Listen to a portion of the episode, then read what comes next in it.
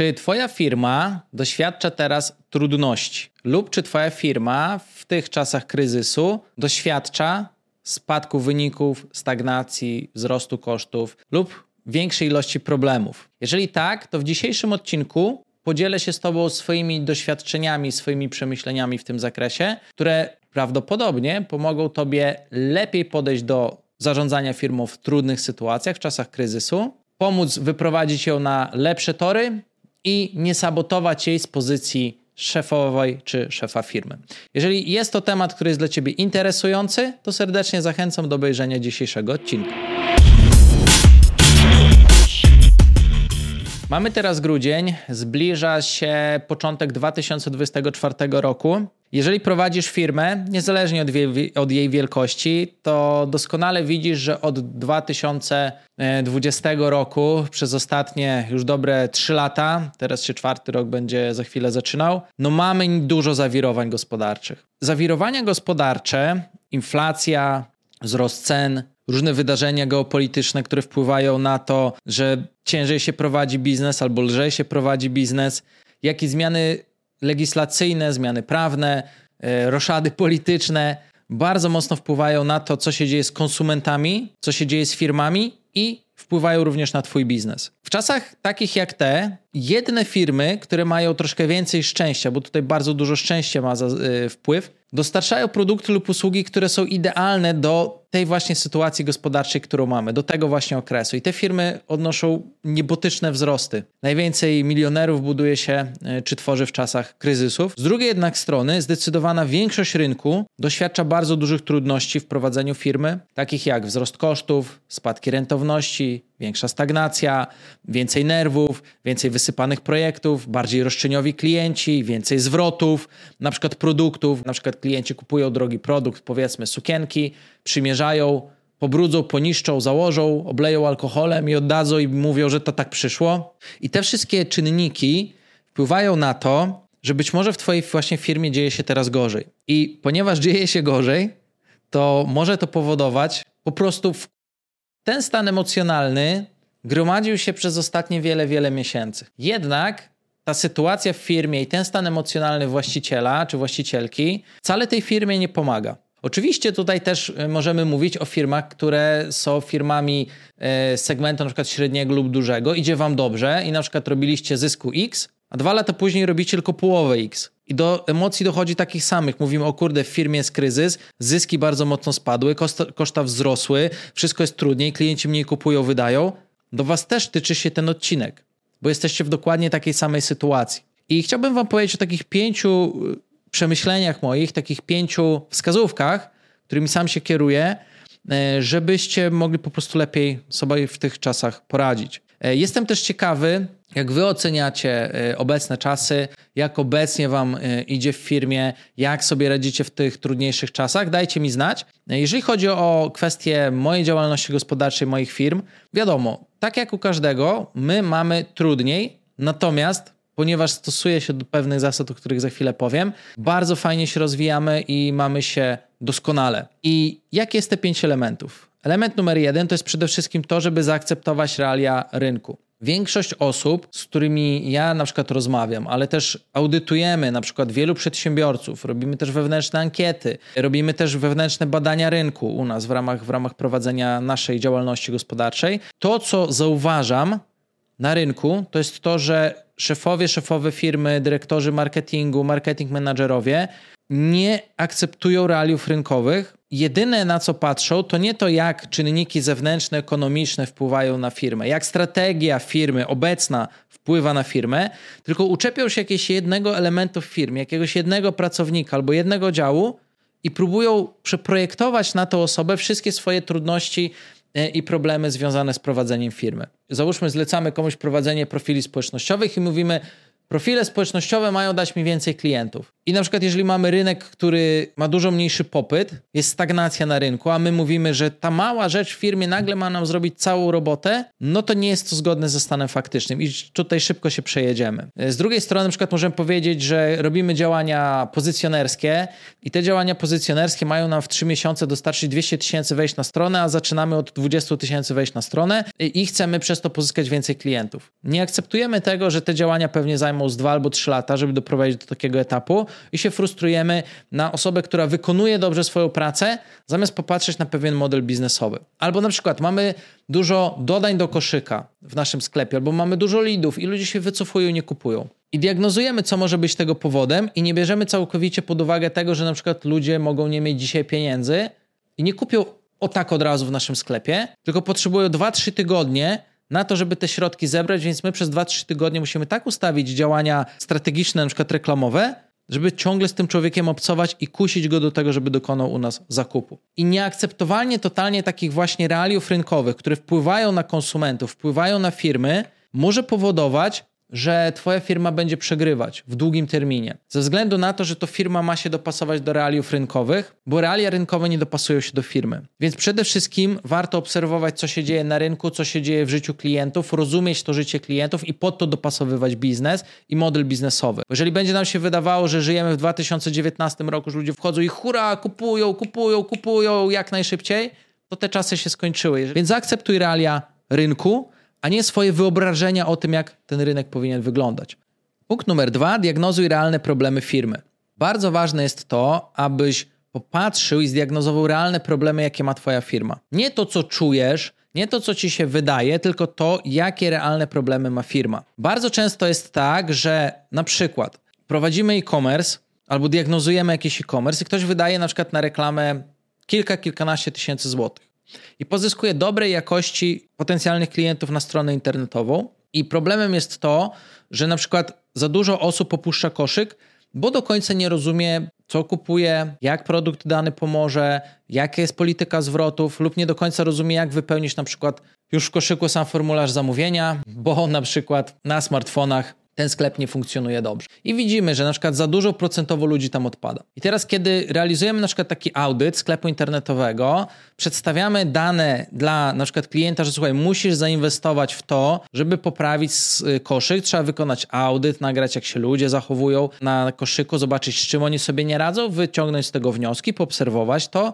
dojść do wniosku, co tam może nie działać i to poprawić. Podczas gdy jakiś szef czy szefowa firmy, czy marketing manager mówi, ale bo wiesz, bo ja nie mam na to pieniędzy, albo nie, wiesz co, bo ja czuję, że to problem jest w tym, że są źle grupy docelowe ustawione. Mało tego, jak często na przykład pytamy w firmach, zarząd firmy albo szefa czy dyrektora, w jaki sposób mierzysz krok po kroku to, jak się u ciebie zachowuje człowiek i gdzie jest problem. Czyli czy masz taki system mierzenia, który ci pokazuje, gdzie jest dokładnie problem, w którym miejscu biznesu. To nikt takiego systemu nie ma. Nikt nie ma systemu analitycznego, który pozwala to mierzyć. I teraz na przykład jesteś w stanie dokładnie zmierzyć, czy problemem są grupy docelowe, Jesteś w stanie dokładnie zmierzyć, czy problemem są reklamy. Jesteś w stanie dokładnie zmierzyć, czy problemem jest to, jak wygląda pierwsza strona Twojego sklepu internetowego. Albo jesteś w stanie też na przykład zmierzyć to, czy problemem są zdjęcia lub opisy produktów. Jesteś w stanie analitycznie zmierzyć to, czy problemem w zakupie jest koszyk. Albo jesteś w stanie analitycznie zmierzyć to, czy problemem jest lead, który nie jest jakościowy.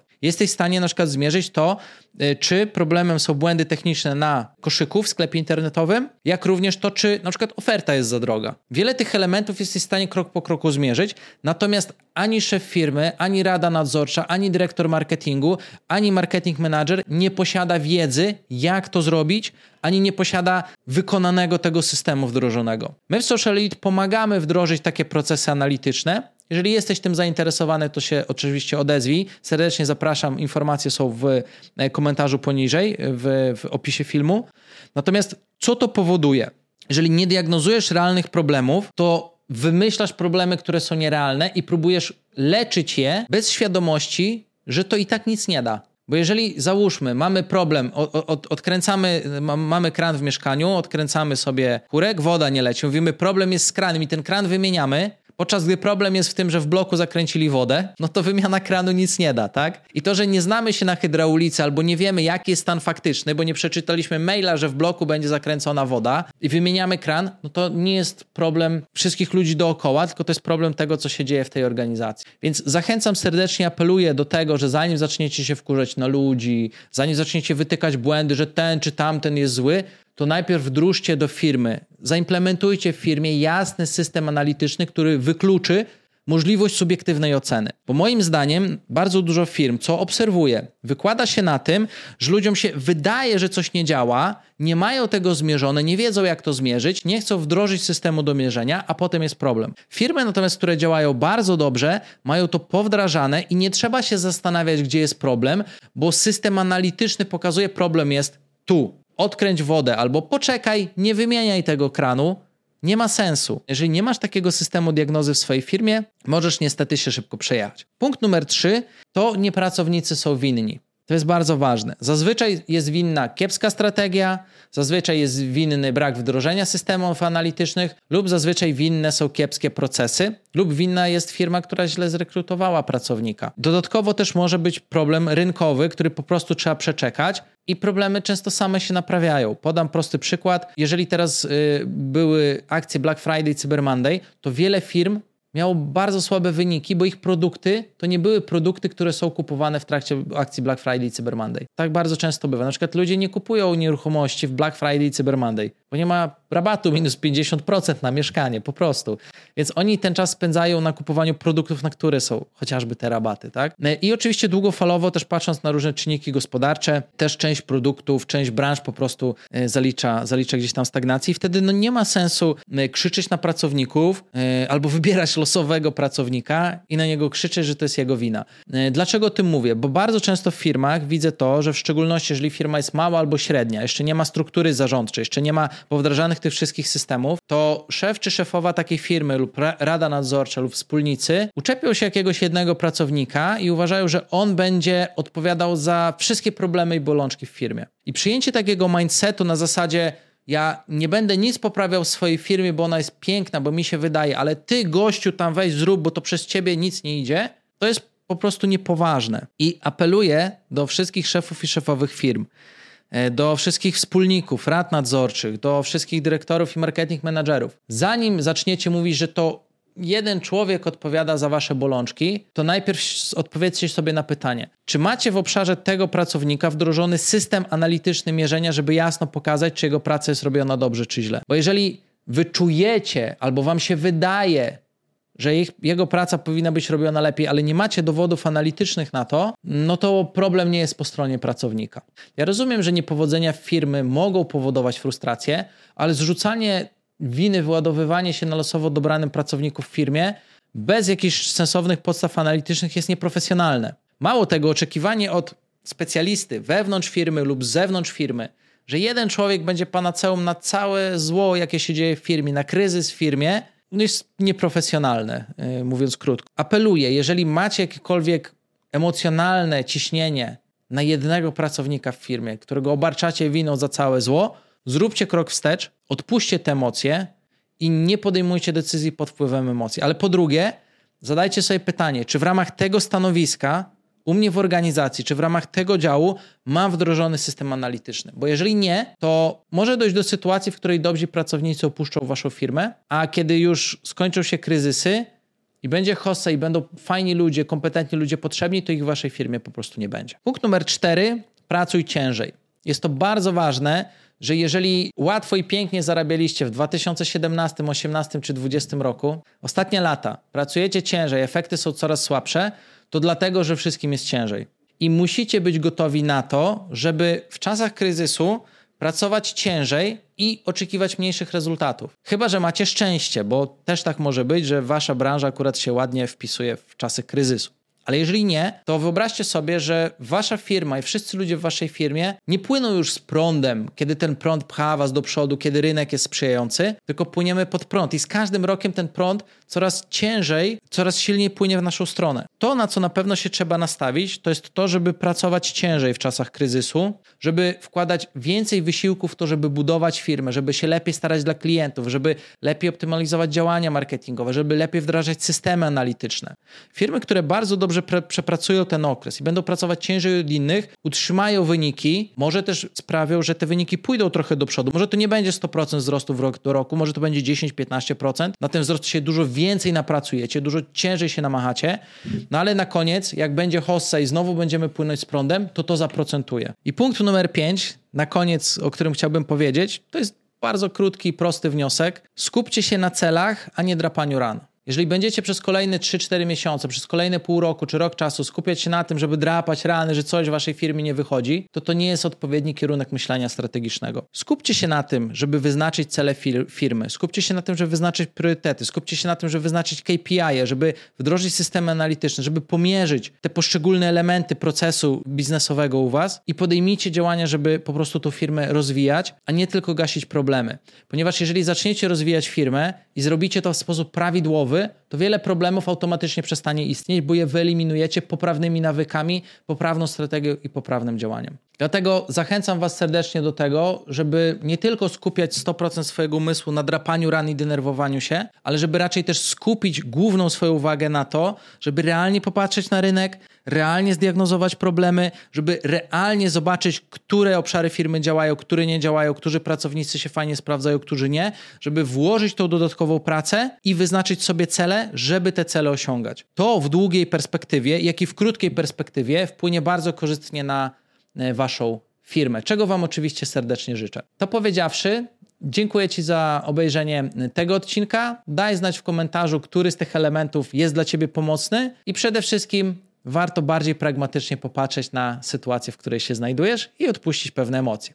Jestem ciekawy, jak to u Ciebie obecnie wygląda. Czy Twoja firma rozwija się w obecnych czasach? Czy Twoja firma działa tak samo, jak działała w poprzednich latach?